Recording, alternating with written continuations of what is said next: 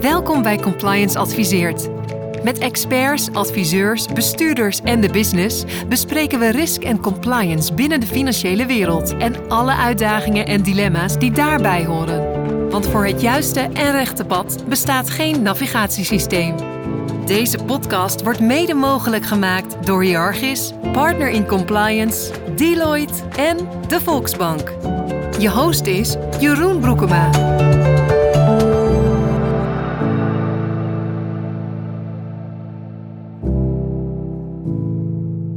Welkom luisteraars bij een nieuwe aflevering van Compliance Adviseert. Deze week over het thema compliance in de hypotheekketen en specifiek in een digitale wereld. Ik bespreek dit onderwerp met Auke Dirkmaat, Chief Commercial Officer bij Hiargis. Welkom uh, Auke. Dankjewel Jeroen. Leuk dat je er bent. We hadden je een tijdje terug ook, dus ik ben blij dat je weer aangeschoven bent. Uh, en we bespreken dit onderwerp ook met Jeroen Overstegen, directeur Business Development van de Nationale Hypotheekbond. Welkom Jeroen. Dankjewel Jeroen. Leuk dat je er bent op een regenachtige dag hier in, in Driebergen, maar dat mag de pret zeker niet drukken. En wat ik zei, het thema is compliance in de hypotheekketen in een digitale wereld. Voordat we daar heel erg op gaan inzoomen, vind ik het wel leuk om eerst iets meer te weten over jullie. Dus uh, Jeroen, misschien eerst aan jou. Zou jij mijn mini-introductie, namelijk het noemen van je naam en je functie, wat willen uitbreiden? Jazeker. Ik uh, ben zelf ooit begonnen als hypotheekadviseur in uh, 1996. En uh, van daaruit heb ik wat functies gehad. Ik heb onder andere hypotheekrente.nl ooit bedacht. En nou, zo'n twaalf jaar geleden ben ik bij Hypotheekbond begonnen als voor het ontwikkelen en het verder brengen van de organisatie. En dat doe ik met veel plezier. Wat leuk. En dus jouw carrière is heel erg, ik zat ook een beetje te kijken op LinkedIn, heel erg uh, rondom de hypotheek- en huizenmarkt, woningmarktwereld. Hè? Dat klopt. Jazeker, ja, en vooral rentetarieven. Daar word ik uh, modelletjes invullen en uh, kijken wat we daarin kunnen verbeteren en transparant maken.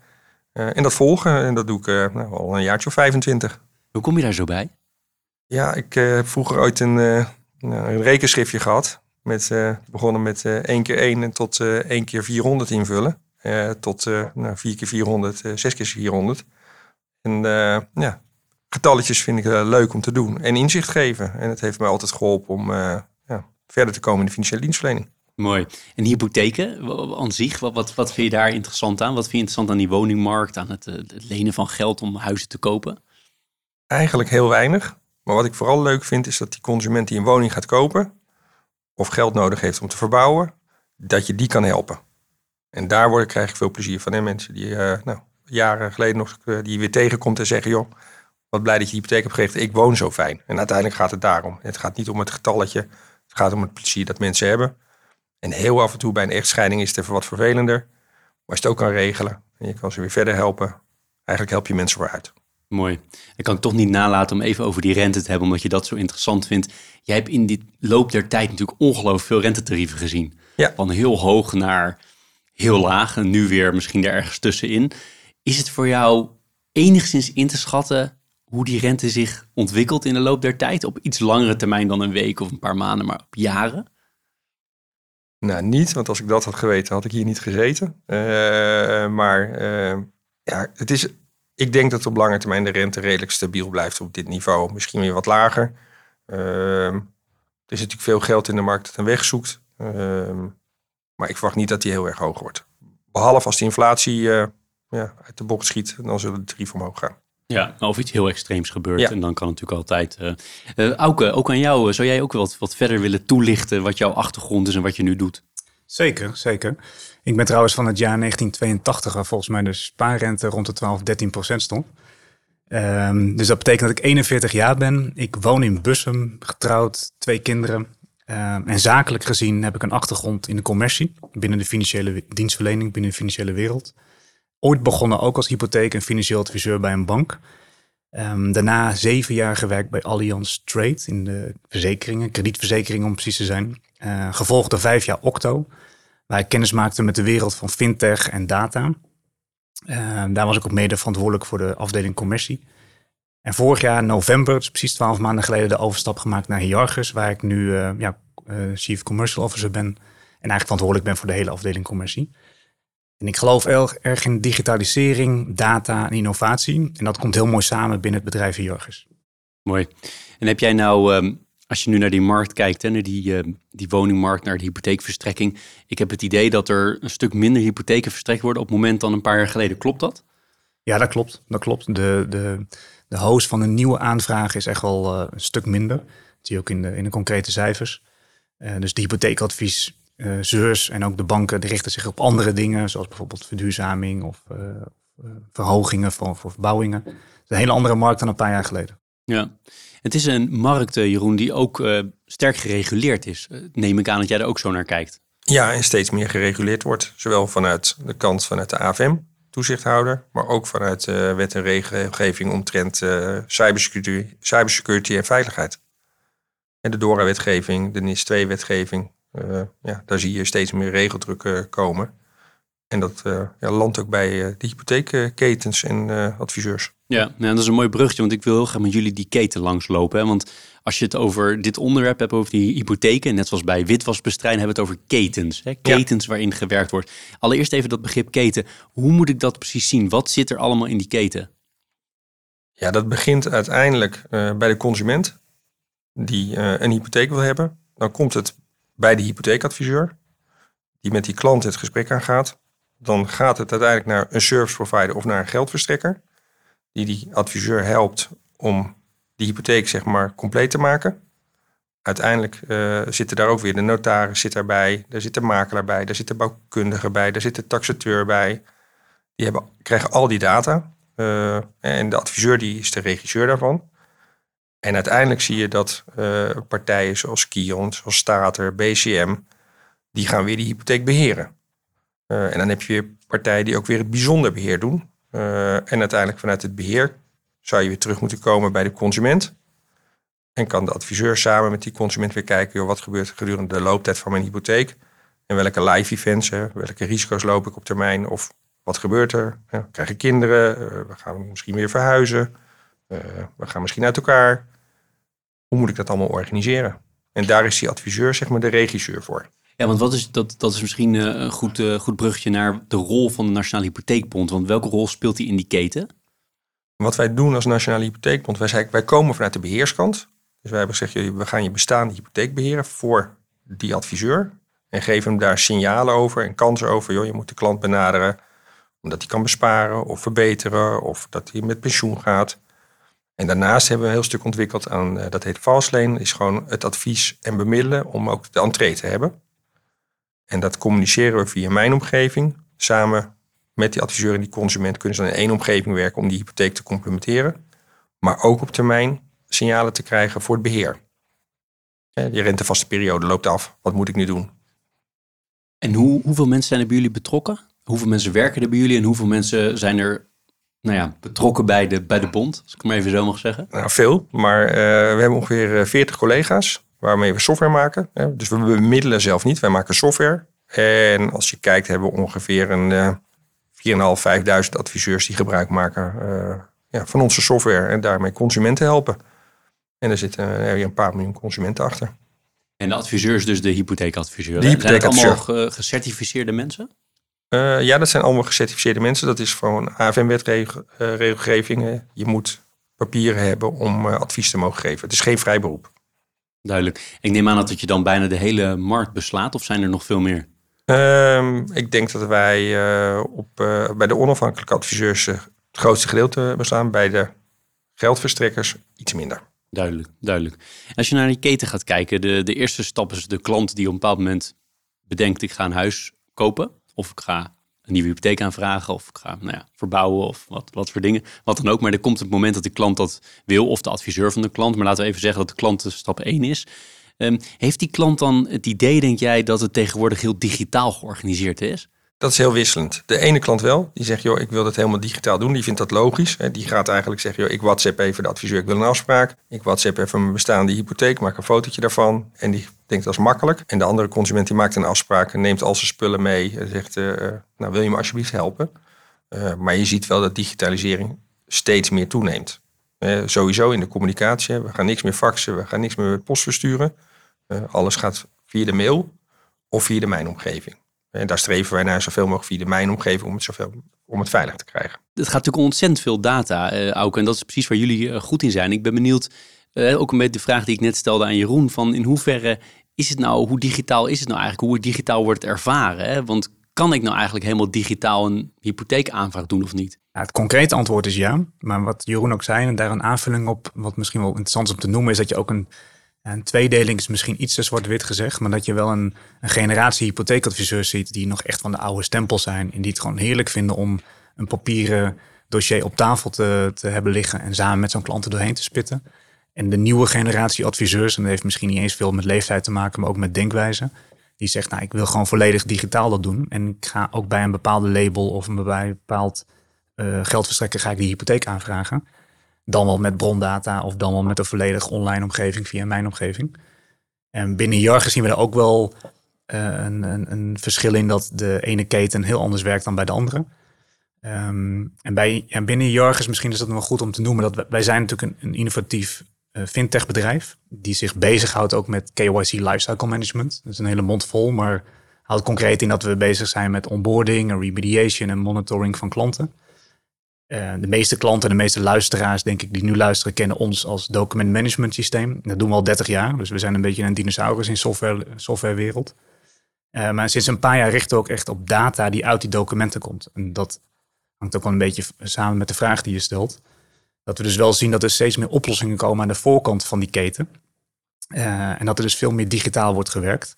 En dat is ook voor ons een reden dat we ons veel meer gaan richten op die hypotheekadviesmarkt. Terwijl we van oudsher veel meer aan de achterkant, het back-office systeem, komen bij de geldverstrekker of bij de service providers.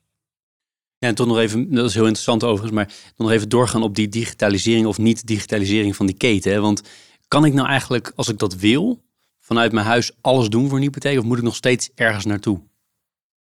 Nou, bij sommige partijen kan je echt vanaf je luie stoel kan je het aanvragen, mits je binnen een bepaalde doelgroep valt en bepaalde wensen hebt. En partijen bedoel je dan geldverstrekkers? Geldverstrekkers, ja. Want het hangt niet van de adviseur af, hè? het hangt dan puur af van de geldverstrekker. Klopt, ja. Maar in de praktijk zie je dat, ik weet niet exact de percentages, maar ik denk dat ruim twee derde nog steeds volledig wel met een adviseur werkt. En daar is in Nederland, als ik kijk ook om me heen, is daar nog steeds wel behoefte aan. Het is gewoon een complexe beslissing die je maakt. Uh, het is een complexe investering die je doet in je huis. En daar heb je gewoon nou, heb je hulp bij nodig. Herken je dat beeld? Dat de meeste mensen toch nog steeds een echt een persoonlijke touch ook heel prettig vinden, Jeroen? Ik denk dat uh, ja, als je een beetje naar de cijfers kijkt, zo rond 95 tot 97 procent van de consumenten het met een hypotheekadviseur doet. De onafhankelijke adviseur of de adviseur van een bank. Uh, daar gaan ze langs en uh, hebben ze hier het gesprek mee. Je ziet wel meer, steeds meer dat sinds de, nou, de afgelopen jaren dat de communicatie gewoon online gaat webcamadvies. Uh, nou, dat zie je wel gebeuren. Dus er gaan fysiek stukken uitleveren, dat wordt steeds minder. En zie je dat er grote verschillen zijn tussen geldverstrekkers als het gaat om hoe ver ze gedigitaliseerd zijn? Jazeker, ja. En dat zie je vooral ook in het proces. En dat vindt die adviseur natuurlijk ook fijn. Hoe meer gedigitaliseerd is, hoe makkelijker ze antwoord krijgen, hoe sneller het gaat, des te meer kunnen ze ook aan die consumenten het vertrouwen geven. Het komt goed. En eigenlijk is het proces dat goed inrichten heel belangrijk Zowel voor die geldverstrekker als voor die adviseur. Want als consument verwacht je, het wordt gewoon geregeld. En als je dan heel lang moet wachten, omdat ze stukken moeten beoordelen, eh, nou, misschien nog moeten uitprinten en dan naar, naar kijken. Ja, dat wil je gewoon niet. Je wil gewoon eigenlijk binnen een dag wel het antwoord hebben, het komt goed. En die adviseur wil ook het comfort hebben dat als ik die stukken aanlever bij die geldverstrekker, dat hij ook zegt, joh, prima, het komt goed, ik heb de stukken gelijk bekeken. Uh, en het liefst geautomatiseerd. Vind ik wel interessant, hè? Want het is ook een soort. Uh, ik, zou, zou, me kunnen voorstellen dat het ook een soort dilemma is. Als je het even wat extreem neerzet. Een geldverstrekker die heel ouderwets is, weinig gedigitaliseerd, traag is. Versus een, een eentje die heel digitaal is, snel reageert, maar een veel hogere rente heeft. Want jij zei ook, ben, ook ben de man van de rente. Dan moet je als adviseur toch ook wel weer even nadenken. Wat wil, ik, wil een consument nou snel antwoorden? Wil die de laagste, misschien de beste deal op rentegebied? Zeker, en, maar dat moet je dus ook met die klant uh, afstemmen. Daardoor is ook elke situatie weer anders. Hè. Heb je tijd, Zeg je, ik heb gewoon een paar maanden de tijd om dat te regelen. En dan hoef je, hè, omdat die hypotheek straks over zes maanden wordt die woning opgeleverd, dan heb je gewoon de tijd. Heb je snel, snelheid nodig, zeg je, ja, sorry, maar bij die partij weet ik het eerder. Uh, en kan je, uh, ja, dus heb je sneller akkoord. Met andere woorden, dat is dus ook, ook een rol van de adviseur. Zeker een rol van de adviseur. Hè? En ook die consument daartegen beschermen, dat hij niet te veel stress krijgt. Dat je zegt, joh, het gaat uh, tijden duren. Maar let ook op, het is niet alleen bij de aanvraag, maar ook in het beheer. Hè, want als ik straks later die hypotheek weer moet beheren en die geldverstrekker is traag en die geeft die informatie niet op tijd terug, dan wordt die consument weer ontevreden. En eigenlijk heb je daar wel een gezamenlijk belang in. Helder. Dit is Compliance Adviseert. Ik was begonnen met het structureren van dit gesprek om door de keten te gaan lopen. Ik ben het alweer een beetje kwijt, maar ik ga er weer naar terug. We Ja. waren bij die klant. Eh, als het om compliance gaat, om wet en regelgeving en alles wat er moet gebeuren aan stukken aanleveren en handtekeningen die gezet moeten worden, ervaart die klant eh, dit nou alleen maar als een burden of begrijpt die klant ook waarom er bepaalde dingen vanuit wet en regelgeving moeten en wat de reden er is, eh, de reden is dat het moet gebeuren? Ja, de klant begrijpt best wel dat het veilig moet, zeg maar eventjes, dat hij stukken moet aanleveren. Alleen de ervaring is dat die klant heel makkelijk is en zegt, joh, en ook de hypotheek, WhatsApp het maar eventjes. Ja, wat is daar het probleem mee? Nou, je data ligt eh, op de verkeerde plek. Het ligt gelijk in Amerika. Eh, anderen kunnen meekijken. Eh, misschien als je het WhatsApp, wordt de foto gelijk opgeslagen in de privéomgeving van die adviseur, omdat hij zijn Google Foto's eraan heeft gekoppeld. Eh, het blijft op zijn mobiel staan. Dus dat gaat niet goed in die keten. Alleen je ziet dat geldverstrekkers, en daar wordt heel erg op gefocust. En de, de hele keten, het moet veilig. Eh, we moeten zorgen dat die data veilig is. We moeten op tijd het BSN uit de keten halen. Het, Dat mag je niet meer gebruiken. We moeten misschien de foto blurren. Maar die adviseur die zegt, ja, en die klant ook, ja, ik moet ook nog naar die notaris stukken sturen. En ik moet ook nog naar de bouwkundige stukken sturen. Dus die krijgt al die informatie. En dat stuk van veiligheid wordt eigenlijk vergeten. Dat is heel lastig ook, hè? want ik kan me zo voorstellen, stel ik, ik ben een adviseur. Ik wil eigenlijk wil ik voor die klant er zijn, maar ook mijn eigen belang is dat het deal snel gesloten wordt. Want uiteindelijk, ja, die end of the day, ik wil ook gewoon dealflow hebben als adviseur. Zeker. Je wil goed adviseren, maar je wil ook dealflow. Tegelijk die klant die wil je bedienen, maar ook, je noemde Dora eerder, hè? Ligt gerucht nog even toe, hè, voor mensen die niet weten wat Dora precies is. Maar die, je moet die keten ook overzien. Dus je moet dus ook heel erg gaan, gaan oppassen wat je in die keten allemaal doet. Zeker, maar even terug naar de DORA, om dat even goed neer te zetten. Eh, DORA is een wet en regelgeving die zich richt op cybersecurity en veiligheid in de keten, financiële dienstverlening. Maar dat geldt eigenlijk voor alle partijen. DORA is daar specifiek voor financiële dienstverlening. En wat je ziet is, eh, het is wet en regelgeving die we moeten implementeren. Moet eh, af zijn eh, 1 januari 2024. Ehm, en maar is echt een uitdaging voor die partijen. En vooral, kijk, als je vanaf de hypotheekadviseur begint, dan gaat het wel goed. Want dan heb je er wel regie op. Maar alles wat die consument doet met die hypotheekadviseur, dat is natuurlijk heel erg lastig. Er zijn echt ook nog altijd eh, consumenten die gewoon, ja, ik ken jou via Facebook. En ik stuur even een berichtje via Facebook naar jou van, joh, wil je mijn hypotheek regelen? Oh ja, hier is mijn werkgeversverklaring of mijn loonstrookje. Eh, of via LinkedIn, zie ik ook gebeuren. En dat stuk, daar hebben we eigenlijk nog heel weinig grip op. Wat moeten we ermee? Want kan het niet? Kan het wel? Eh, het, het kan zeker wel, maar het is een mindset van zowel de adviseur, maar ook van de consument. Maar nee, maar ik bedoel heel praktisch. Moeten we dat gewoon niet meer doen via WhatsApp als klant? Eh, dat moeten we gewoon zien te voorkomen als, als, als hypotheekadviseur? Dat moeten we zien te voorkomen. Maar voor die consument is het heel gebruikelijk. hè. Als ik een hotel wil eh, boeken, dan staat er gewoon een WhatsApp-button op. En die zeggen, joh, stuur even je paspoort op, want dan eh, reserveren we voor jou die ruimte of je creditcardgegevens. Eh, dus het gemak en het plezier dat je ervan hebt, ja, dat is echt een lastige uitdaging. En daar moeten we gewoon aan werken. Hè. En daar zijn we ook elke keer weer mee bezig. Hoe kunnen we dat nu weer beter maken? En zorgen dat het ja, veilig die keten inkomt, maar ook daar blijft. Ja, en ik denk dat het misschien nog wel een lastige uitdaging is. Hoe ga je het aan de klant uitleggen? Want ik, als jij mijn adv- hypotheekadviseur bent, dan zou ik zeggen, ja Jeroen, eh, weet je, het interesseert me niks. Ik, ik app het je gewoon. Ja. En dat is voor mij het makkelijkste. Ik ben hand druk genoeg. Regel het voor me. En dat is precies wat er gebeurt. Daar heb ik ook niet een heel goed antwoord op, want eh, het gemak dient de mens. Eh, maar het is echt een uitdaging om dat eh, goed voor elkaar te krijgen. Een mooi, mooi compliance eh, dilemma. Herken je dat, eh Auke? Ja, zeker. Ik herken dat. Ik, eh, het is ook altijd de balans tussen inderdaad de, de, nou, de- de klanten, de omzet, de, de ehm, hypotheekaanvragen die je wilt doen als adviseur. Slash de binding en de, nou, ja, het, de, het gevoel wat je bij je klant hebt. Dus dat, dat, is, dat is zeker een herkenbaar iets. Ehm, Ik denk alleen wel dat is ook een soort van domino-effect. En misschien klinkt domino in negatieve zin, maar dat de geldverstrekker aangeeft aan de adviseur: ik heb dit nodig voor de regels qua acceptatie. En dit, daar word ik weer op getoetst vanuit de toezichthouder, vanuit de, hè, vanuit de Nederlandse toezichthouder. Ehm, de adviseur is in mijn beleving ook een beetje de spreekbuis naar de klant toe van. Ja, het is misschien niet altijd makkelijk om om het zo te doen, maar ik heb het wel nodig. Want anders heb ik straks een probleem later als ik jouw hypotheek heb gesloten. En ik word er een keer uitgelicht door, eh, door een AFM of een Nederlandse bank. Dan moet ik wel aan kunnen tonen dat ik jou op dat moment het juiste advies heb gegeven. Maar ja, dat is in de theorie. In de praktijk werkt het inderdaad niet altijd zo. Hoeveel documenten moet je nou eigenlijk aan, aanleveren als, eh, als klant gemiddeld gezien? Nou, een gemiddeld hypotheekdossier ligt g- ja, grosso modo op rond tussen, de- tussen de 70 en 90 totale documenten. 70 en 90 documenten. Het- bij, bij alles bij elkaar. Dus niet alleen voor het aanleveren. Voor het aanleveren ongeveer een stuk of 20, 15, 20. eh, maar alles bij elkaar met op het moment dat die gepasseerd is. Hypotheekactes, notarisactes. Nou, wat Jeroen net ook noemde. Verduurzamingsactes, misschien bouwkundige rapporten, taxatierapporten, loonstroken. Het klinkt bizar. Dus In mijn oren in ieder geval. Dat is ook vrij bizar. Ja. Kan dat niet minder? In mijn beleving kan dat zeker minder. Zeker. En daar zie je ook wel een, een tendens in dat de ene geldverstrekker weer een ander beleid gaat voeren dan een, misschien een traditionele geldverstrekker die meer legacy heeft en die meer andere acceptatiecriteria heeft dan vroeger. Ehm, maar we zijn nog lang niet op het moment dat we ehm, over tien jaar, dat zei ik volgens mij de vorige keer ook in de, in de eerdere podcast, dat mijn beleving is al een jaar of vijf à tien. En als ik heel eerlijk ben, misschien meer tien. Dat we dan echt kunnen zeggen, oké, dit hele hypothekenproces ziet er totaal anders uit dan nu. Want er wordt uit centrale registers gehaald, bijvoorbeeld. Bijvoorbeeld, Doe je dat? Ja, of? bijvoorbeeld, ja. Dus uit overheidsregisters, uit eh, de, de hele tendens die, die de, vanuit de overheid er komt met de, de wallets, die dat straks elke Nederlander en elke Europese burger een, een eigen app op zijn telefoon heeft staan, waar al zijn digitale en zijn financiële gegevens in staan. Waarbij het dus makkelijker wordt om een hypotheek aan te vragen. Want ik zou zeggen, maar ik ben alleen maar een, ehm, nou ja, als achtergrond eh, leningverstrekker aan MKB geweest.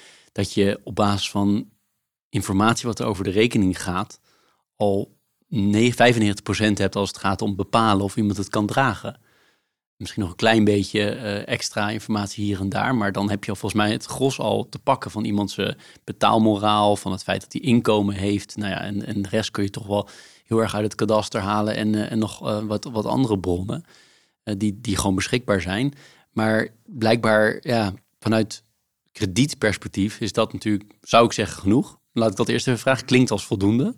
En daarbij dan de, de koppeling. De rest gaat dus eigenlijk allemaal over ja, bewijslast, reguleringsvraagstukken en ook of je het wel kan, daadwerkelijk echt kan dragen als consument. Klopt, ja. Ja, dus precies wat je zegt. De eerste is echt puur feitelijk bewijslast en de rest is daaromheen.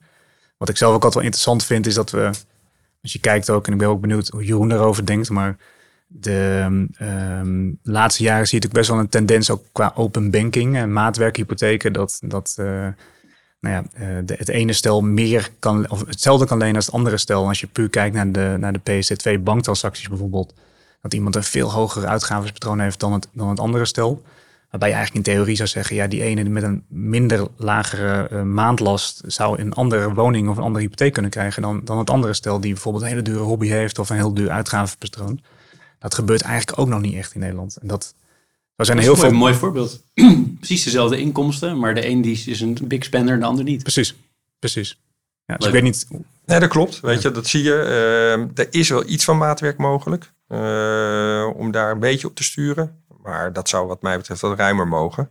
Ehm, en, en wat je ziet voor de rest in die keten. Hè, je zegt ja, het afsluiten van die hypotheken. Je gaf het net zelf aan, eh, Jeroen. Dat je zei ja, ik kan het betalen. Zie maar uit mijn bankrekeningen wat ik over heb. En wat ik nu aan huur betaal bijvoorbeeld.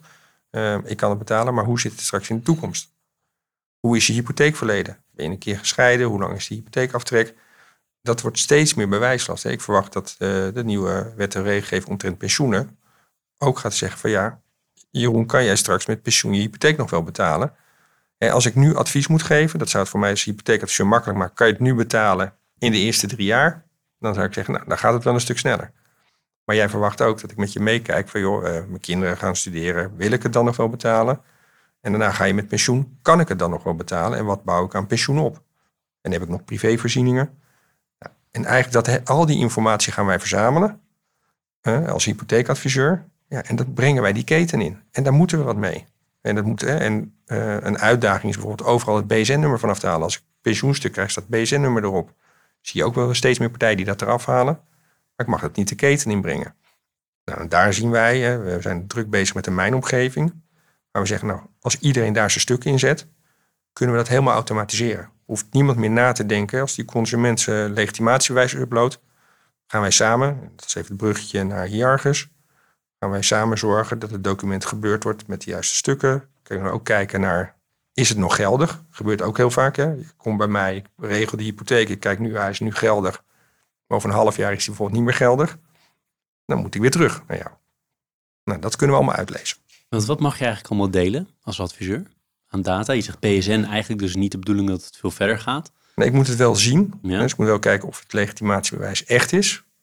Maar ik mag het niet in de keten brengen. Wat mag je verder wel delen in die keten en wat niet?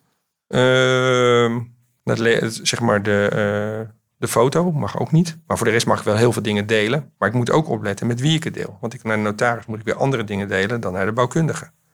Ehm, Dus je hebt in die mijnomgevingen, dat die term die gebruik je nu een aantal keer, heb je dan ook verschillende lagen? Zo van de notaris kan erin op een bepaald deel? Of wordt het puur daar eh, neergezet en gaat het vanuit daar naar verschillende kanalen? Nou, de mijnomgeving is dus consument en adviseur.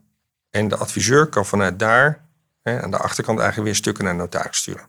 Oké, want eigenlijk zou het wel mooi zijn als je gewoon in die omgeving blijft. Ook vanuit eh, je, DORA, eh, allerlei cybersecurity wet en regelgeving. Dat je, het is ook nog wel angstig om die dingen weer het, het web over te gooien. Ja, eh, maar er zijn andere manieren om met de notaris dingen te delen. Maar we zijn wel aan het kijken of we die weer aan elkaar kunnen koppelen. Maar op dit moment is het nog niet zover. En dat is misschien ook alweer een bruggetje naar wat laatst in de, in de media was. In augustus, september heeft de AFM aangekondigd dat zij de Nederlandse hypotheekdossiers in de hypotheekadviesmarkt gaan doorlichten. Steeksproefgewijs natuurlijk. Omdat ze echt gaan kijken van ja, wat zijn de kwaliteit van de dossiers van het advies wat destijds is gegeven. Dat hebben ze in 2014, 15 ook gedaan. Dat gaan ze nu in Q4, Q1 volgend jaar weer doen. Dus daar ben ik ook wel heel benieuwd wat daar dan weer uitkomt. Om, je merkt dus dat, dat, de, dat de toezichthouder voornamelijk afgelopen jaar ook bezig is geweest om de, en nog steeds, om de geldverstrekkers ehm, ja, onder de loep te nemen en te kijken hoe dat daar gaat. En daar zie je ook een verschuiving aan de voorkant. Dus dat de dossiers worden gelicht door de hypotheekadvieswereld. Dat is een spannend, eh, spannende exercitie voor de sector, dit. Wat jij net even beschrijft. Dat verwacht ik wel. Dat verwacht ik wel, ja. Waar, waar denk je dat de toezichthouder met name op gaat letten? en wat er in het onderzoek stond, is dat ze voornamelijk gaan toespitsen op, eh, op eh, twee concrete dingen. En dat hebben ze natuurlijk gen- genoemd, eh, studieleningen. Dus de duo studieschuld, wat Is deze die wel eens meegenomen? die wel is meegenomen. En de private lease contracten. Want dat zijn vaak twee dingen die weggelaten worden. Of die niet gezien worden. De private lease contracten weet ik niet precies. Die zijn, dat is ook weer een, een, eh, een, een registratie bij het BKR. Studieschuld is altijd wel een gevoelig dingetje wat afgelopen jaren met, met een bepaalde golfbeweging weer eh, tot in de Tweede Kamer volgens mij is besproken. Dat een hypotheekadviseur het wel of niet meeneemt, omdat het zoveel impact heeft op de financieringsbehoeften die je kan krijgen als klant. Ehm, en dat, ja, dat er wel eens door de vingers is gezien. Ik, ik neem het maar niet mee. Je luistert naar Compliance Adviseert. Als we verder in die eh, keten gaan, op een bepaald moment, eh, die adviseur blijft natuurlijk die, die coördinerende rol houden. Maar dan gaat al die data, al die documentatie gaat naar die geldverstrekker. Hoe eh, zit het daar als het gaat om ehm, eh, documentatie ehm, en ook eh, toevoeging van documentatie vanuit die banken of andere geldverstrekkers? Wo- Wordt daar veel toegevoegd of is het echt puur het beoordelen wat daar gebracht wordt door de adviseur? Nee, ze voegen ook dingen toe. De BKR, bijvoorbeeld het opvragen van de BKR gebeurt door de geldverstrekker. Die keten is nog iets langer. In een aantal gevallen heb je ook een service provider daartussen zitten. Die ook een stuk eh, ja, van de bemiddeling en de uitbesteding doet voor zowel hypotheekadviseur als voor geldverstrekker. Eh, en ook die stukken verzamelt en beoordeelt. Eh, en uiteindelijk voegt de geldverstrekker heel veel dingen nog toe. Hè, die wil, eh, doet het KYC-traject. Wie is die klant nou ergens? Klopt het nog wel? Die maakt eh, de actes op. Eh, die verstuurt die eh, voorbeeldakte naar de notaris toe. Eh, dus die kijkt heel erg, ja, is deze klant wel ja, betrouwbaar? En mag die ook wel een hypotheek verstrekken? Hè? De sanctielijsten, de PEP-lijsten. Ben ik een politiek belangrijk persoon? Eh, kom ik niet uit Rusland en wil ik hier een huis kopen? Om het maar even praktisch eh, neer te zetten, mogen we wel die hypotheek verstrekken. Dus er wordt nog heel veel informatie toegevoegd, wat eigenlijk de adviseur niet ziet in de meeste gevallen. Want vaak gaat het goed. Merkt alleen als het niet kan, dan krijgen ze weer een vraag. Ik heb altijd het idee dat er dan heel veel communicatie is tussen die geldverstrekker en de adviseur. Valt het wel mee? Dan hoor je als klant, hè, ik in ieder geval hoor dan van oké, we moeten nog wat extra dingen aanleveren. Kan je nog even dit? Dan gaat die adviseur weer naar die klant. Dan krijg je heel veel communicatie op en neer.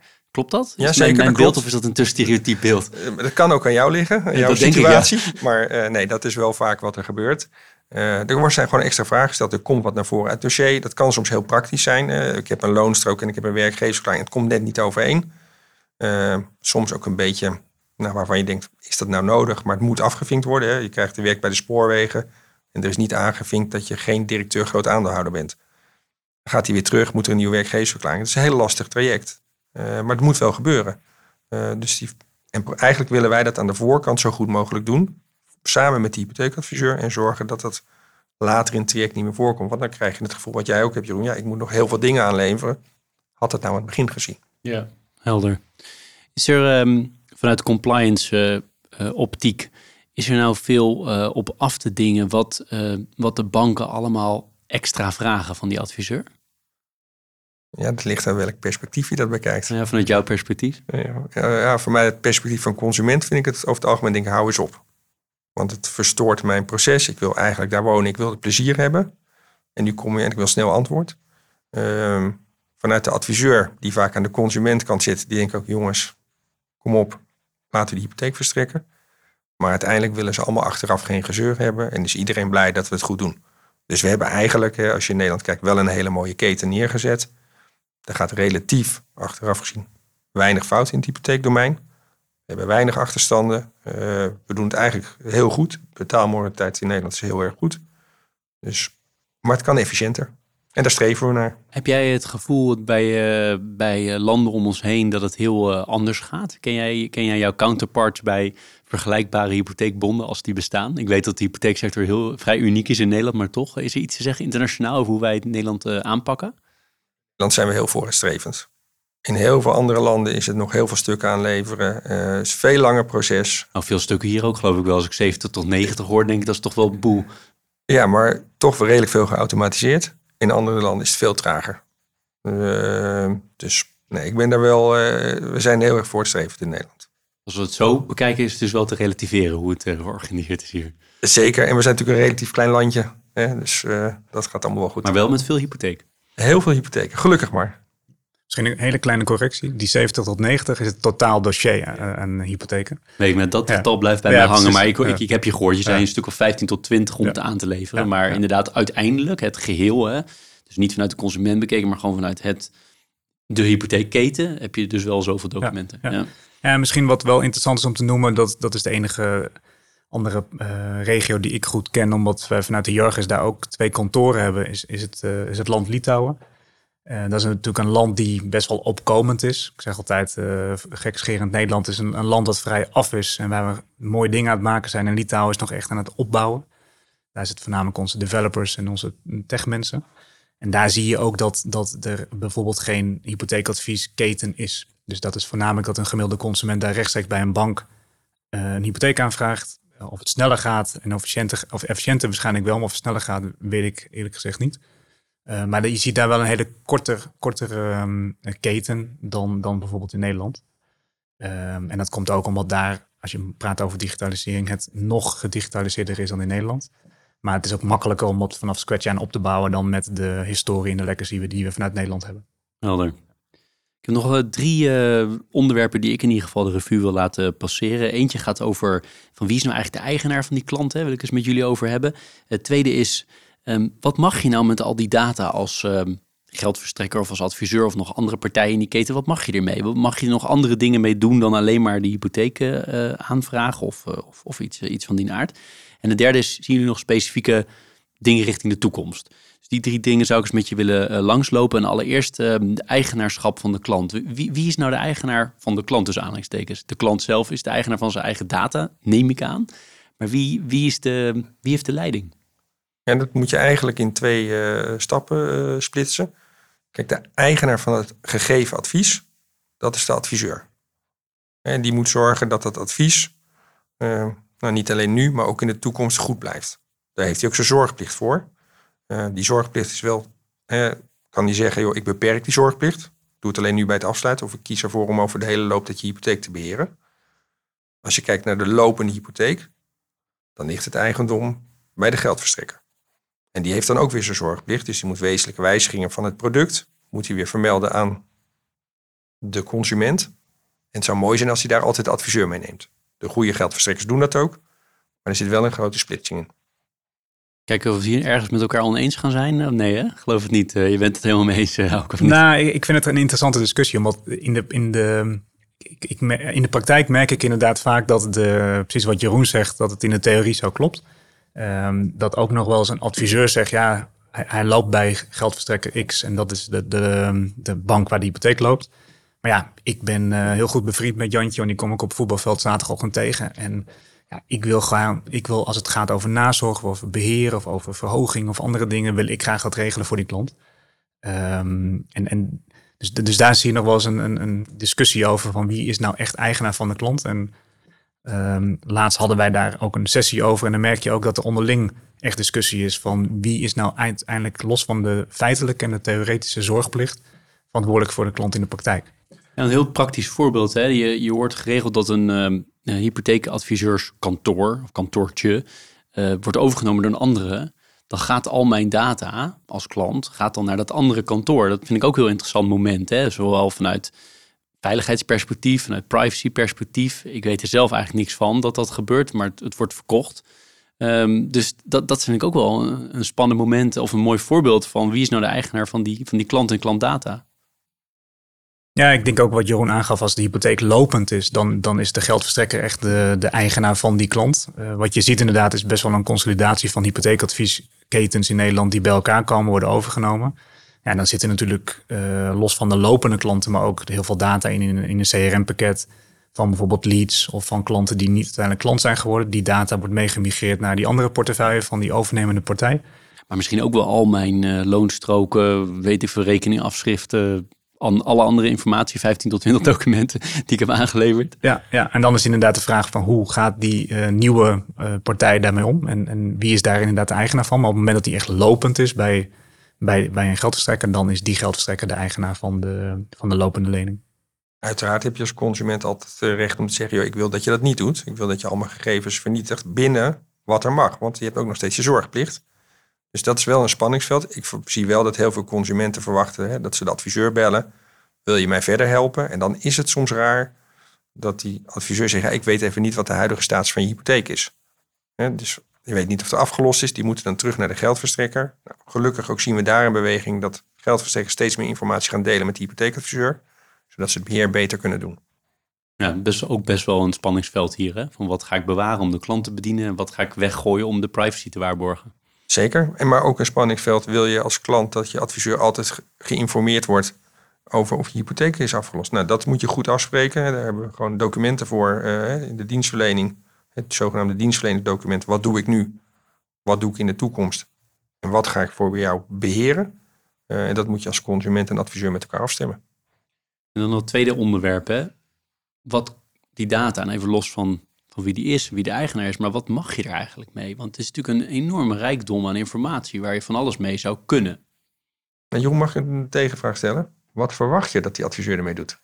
Nou kijk, ik, ik zou het heel interessant vinden dat op het moment dat ik iets anders nodig heb, hè, en nu reageer ik even op jouw vraag als klant, hè, dat op het moment dat ik een andere vraag heb, ik noem maar wat, ik heb een consumatief krediet nodig, ik, ik noem maar even iets, dat als ik daar akkoord voor geef, dat hij wel dat meteen weer mag gebruiken. Dat ik niet weer opnieuw allerlei dingen hoef aan te leveren. Dat zou ik vooral verwachten. Ja, dat mag. Dat kan je doen. Maar je krijgt wel, als je dat nou, weer na een bepaalde periode doet, gaat die adviseur weer een nieuw stuk opvragen. En zeggen, joh, klopt er nog dat, dat je daar werkt? Dat dit je inkomen is? Dat dit je gezinssituatie is? Dat gaat hij dan doen. Maar hij moet ook inventariseren of het weer bij je past. En of het ook wenselijk is dat je dat krediet aangaat. Dus eigenlijk start je dan weer een nieuw traject op.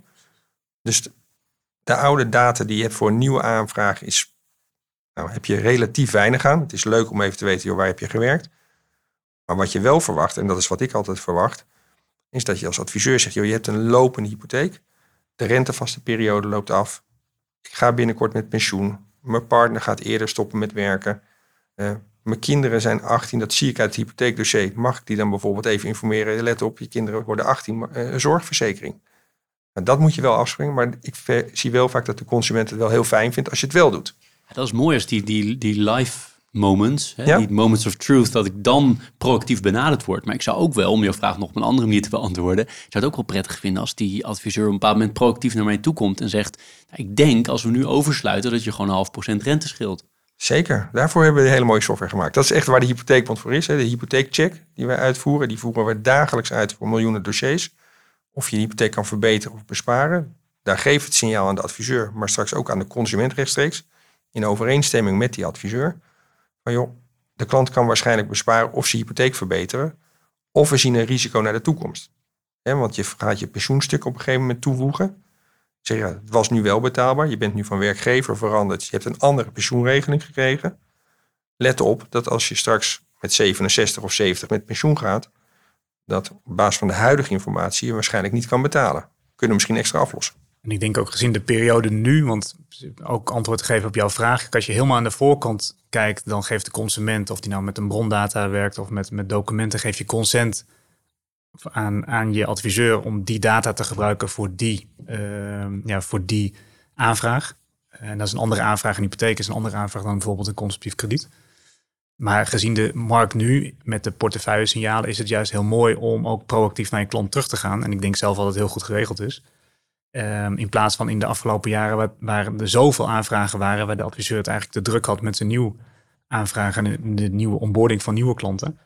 Dat hij nu echt kan zeggen, oké ja, ik, uh, ik zie er nu een life-changing moment. Ik heb een nieuw uh, document binnengekregen of een nieuwe uh, nieuwe data krijg ik binnen en meneer of mevrouw heeft een andere baan of heeft een, heeft een promotie gemaakt of het huis is, de WOZ-waarde is binnengekomen. Ik heb een, een hogere verhouding tussen de waarde van de woning en de, en de hoogte van de hypotheek.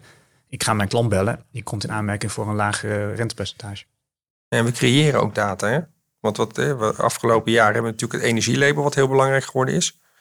Ja, heb je een energielabel E bijvoorbeeld, ja, dan wordt de betaalbaarheid misschien wel wat minder, omdat we weten dat de gasprijs uh, gestegen is. Dan moeten we terug naar die consument en zeggen, joh, misschien hebben we nu een budget voor je om te verduurzamen. Dat was tien jaar geleden helemaal niet in vraag.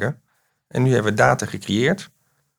En ook dat is een spanningsveld. Hè? Want vanuit zorgplicht wil ik dat het goed gaat met die consument.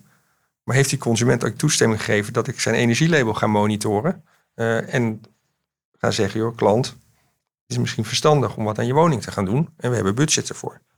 Het is mooi dat je die signaalfunctie, noem ik het maar even, dat je signaaltjes naar boven krijgt, misschien wel volledig geautomatiseerd, op het moment dat je moet gaan opletten. Of vanwege je energie, of vanwege het feit dat er iets gebeurt in je leven, dat dat signaaltje naar boven komt van hé, hey, actie is, uh, is nodig en we kunnen wat voor je betekenen. Ja, dat is precies wat we maken. Portefeuille signalen, zo heet het. Oh, het heet zelfs zo. Ik dacht dat ik de nette naam had bedacht, maar helaas. Nou, en, dat, en dat is ook wel om daaraan aan te vullen, is dat, dat ook wij softwareontwikkelingen hebben gemaakt. Dat je bijvoorbeeld, uh, wat ook net te sprake kwam, als bijvoorbeeld een kopie-ID afloopt voor een bepaalde periode, dat je in een batch kan zeggen: Oké, ik heb deze portefeuille in mijn groep zitten, deze groep klanten in mijn portefeuille zitten, waarbij binnen nu een half jaar de, de ID-bewijs afloopt. Ik moet proactief er naartoe. En dat geeft gelijk weer een signaal en een moment om met je klant in contact te gaan. Ook al is het maar tussen haakjes een simpel opvragen van een nieuw document. Helder. Laatste vraag vanuit mijn kant uh, richting de toekomst. Zien jullie bepaalde dingen? Je mag zelf bepalen op de korte termijn of de middellange of de lange termijn of alle drie. Maar bepaalde ontwikkelingen die uh, relevant zijn, met name voor, de, voor deze doelgroep van deze podcast, namelijk de compliance officers. Maar het mag ook breder dan dat. Ja, we keken elkaar even aan wie gaat wat zeggen. Maar uh, dankjewel. ja, ik zie daar ehm, als je kijkt voor, aan de compliance kant, zie ik heel veel het entree in de keten, dat we daar nog veel kunnen verbeteren. Wat bedoel je daarmee? Nou, vanuit die consument die bij die adviseur terechtkomt, dat we daar meer regie op krijgen op die documentenstroom, op de veiligheid van die computer, ook van die adviseur. Ja, het is een baas geen IT-bedrijf. Dat moeten we nog veel beter regelen. Verderop, bedoel je dan letterlijk hardware? Of bedoel letterlijk je dan de hardware. Software? Letterlijk de hardware. Oh, letterlijk de computer leveren. Gewoon ja, maar ook de printer. Lekker heel makkelijk is een printer waar je dingen naartoe print, is makkelijker te onderscheppen tegenwoordig dan de computer. Uh, maar letterlijk de hardware ook leveren en zorgen dat die keten heel veilig wordt. Uh, en daar hebben we een mooie uitdaging. En daarnaast denk ik, als je kijkt naar verduurzamen, de maandlasten, het betaalbaar houden voor die consument, maar ook de mogelijkheid om te verduurzamen. Niet iedereen heeft er centjes voor over en beschikbaar om het te doen. Dat we daar ook hand uh, uitreiken aan consumenten om ze verder te helpen. Ja, en ik denk dat op korte termijn voornamelijk de, de rol van een toezichthouder op deze, deze voorkant van de markt, moet ik maar even, belangrijk wordt. Dus compliancy in brede zin bij het onboorden van nieuwe klanten. Ik denk dat dat een, een hot topic is wat nu de komende nou, jaar, misschien twee jaar gaat spelen. Um, en op de middellange termijn denk ik dat juist de samenwerking tussen de geldverstrekker en de hypotheekadviseur steeds belangrijker wordt. Om ondanks dat we al zeiden dat het proces en de keten gewoon goed staat, dat het nog steeds wel efficiënter kan. En dat er misschien minder loketjes zijn in de hele keten, ook voor de consument, om dat ja, concreter en efficiënter te maken. En ik zie dat zowel aan de kant van de geldverstrekker als aan de kant van de, de, de tussenpersoon, dat er aan beide kanten wordt geïnvesteerd en wordt nagedacht en gebrainstormd. We hebben het ooit 20, 30 jaar zo gedaan, maar laten we eens een keer kijken hoe we het anders kunnen doen. Dus ik, denk, ik zie daar heel veel verbeteringen in. Mooi. Ik wil jullie nog één uh, laatste mogelijkheid geven om nog een uitbrander te delen als je die hebt. En anders ga ik uh, jullie bedanken en afsluiten. Nou, die heb ik wel. Kijk. Ik zou toch geldverstrekkers willen oproepen om nog meer data te delen met die adviseur. En meer inzicht te geven, zodat die adviseur uiteindelijk die consument beter kan benaderen. Heb je een voorbeeld? Ja, een voorbeeld is gewoon, er wordt extra afgelost, geeft die informatie terug aan de adviseur. Tussentijdse renteaanpassingen, geeft die informatie uh, terug. En niet op aanvraag, hè, dat ik als adviseur even moet bellen of een mailtje moet sturen, maar proactief ook die informatie. Want niet alleen die consument verwacht die proactieve benadering van die geldverstrekker, maar ook die adviseur. Een mooie, mooie toevoeging. Ben ik toch nog wel even nieuwsgierig naar. Je impliceert dus dat dat niet of te weinig gebeurt. Uh, inderdaad, niet en te weinig. Beide. Ook nog een uitbrander, laatste uitbrander. Nou, uitbrander nabrander moet ik zeggen. Nabrander, ja. precies. Nou, de, de, de, wat natuurlijk een hot topic is nu in deze wereld, is uiteraard, en dat is ook een beetje mijn oude wereld, de brondata-wereld. En daar zijn ook brondata-convenanten doorgetekend door geldverstrekkers. In de praktijk zie ik heel erg dat dat een, een opkomende trend is. Maar ik geloof nu ook heel erg in het hybride model. Dus naast het ophalen van data uit overheidsbronnen, de combinatie met de documenten die nog steeds moeten worden aangeleverd in het begin en ook later in de keten, om die met elkaar te, te fuseren, zeg maar, te migreren. Ik denk dat dat de optimale situatie is voor nu, voor de korte termijn, voor de korte komende vijf jaar. Om daar juist voor die consument en voor de, de verder in de keten, om dat proces zo makkelijk te maken. En daar, dat is denk ik wel een tendens waar we met z'n allen in moeten duiken. Veel dank uh, Auke Dirkma, Chief Commercial Officer bij Jargus en Jeroen Overstegen, Directeur Business Development van de Nationale Hypotheekbond, voor jullie tijd. En heel erg leuk wat jullie allemaal gedeeld hebben. Er zit heel veel interessants in, denk ik, uh, voor, de, voor, voor de compliance officer. en ook breder dan dat. Ik vond het ontzettend leuk om met jullie gesproken te hebben. Ik wijs er nu naar, maar ik heb zo meteen een klein bedankje voor de tijd die jullie gestoken hebben in de podcast Compliance Adviseert. luisteraars, bedankt voor het luisteren en tot de volgende aflevering. Je luisterde naar Compliance Adviseert. Deze podcast werd mede mogelijk gemaakt door Hierarchis, Partner in Compliance, Deloitte en de Volksbank. Meer weten of een reactie achterlaten? Dat kan op onze LinkedIn. Als je ons daar volgt, ben je bovendien altijd op de hoogte van nieuwe afleveringen. Natuurlijk zijn we je zeer dankbaar als je een review achterlaat en meer mensen vertelt over deze podcast. Vergeet ook niet te kijken naar de andere podcasts op ons kanaal. Er zit vast iets tussen dat je aanspreekt. Bedankt voor het luisteren.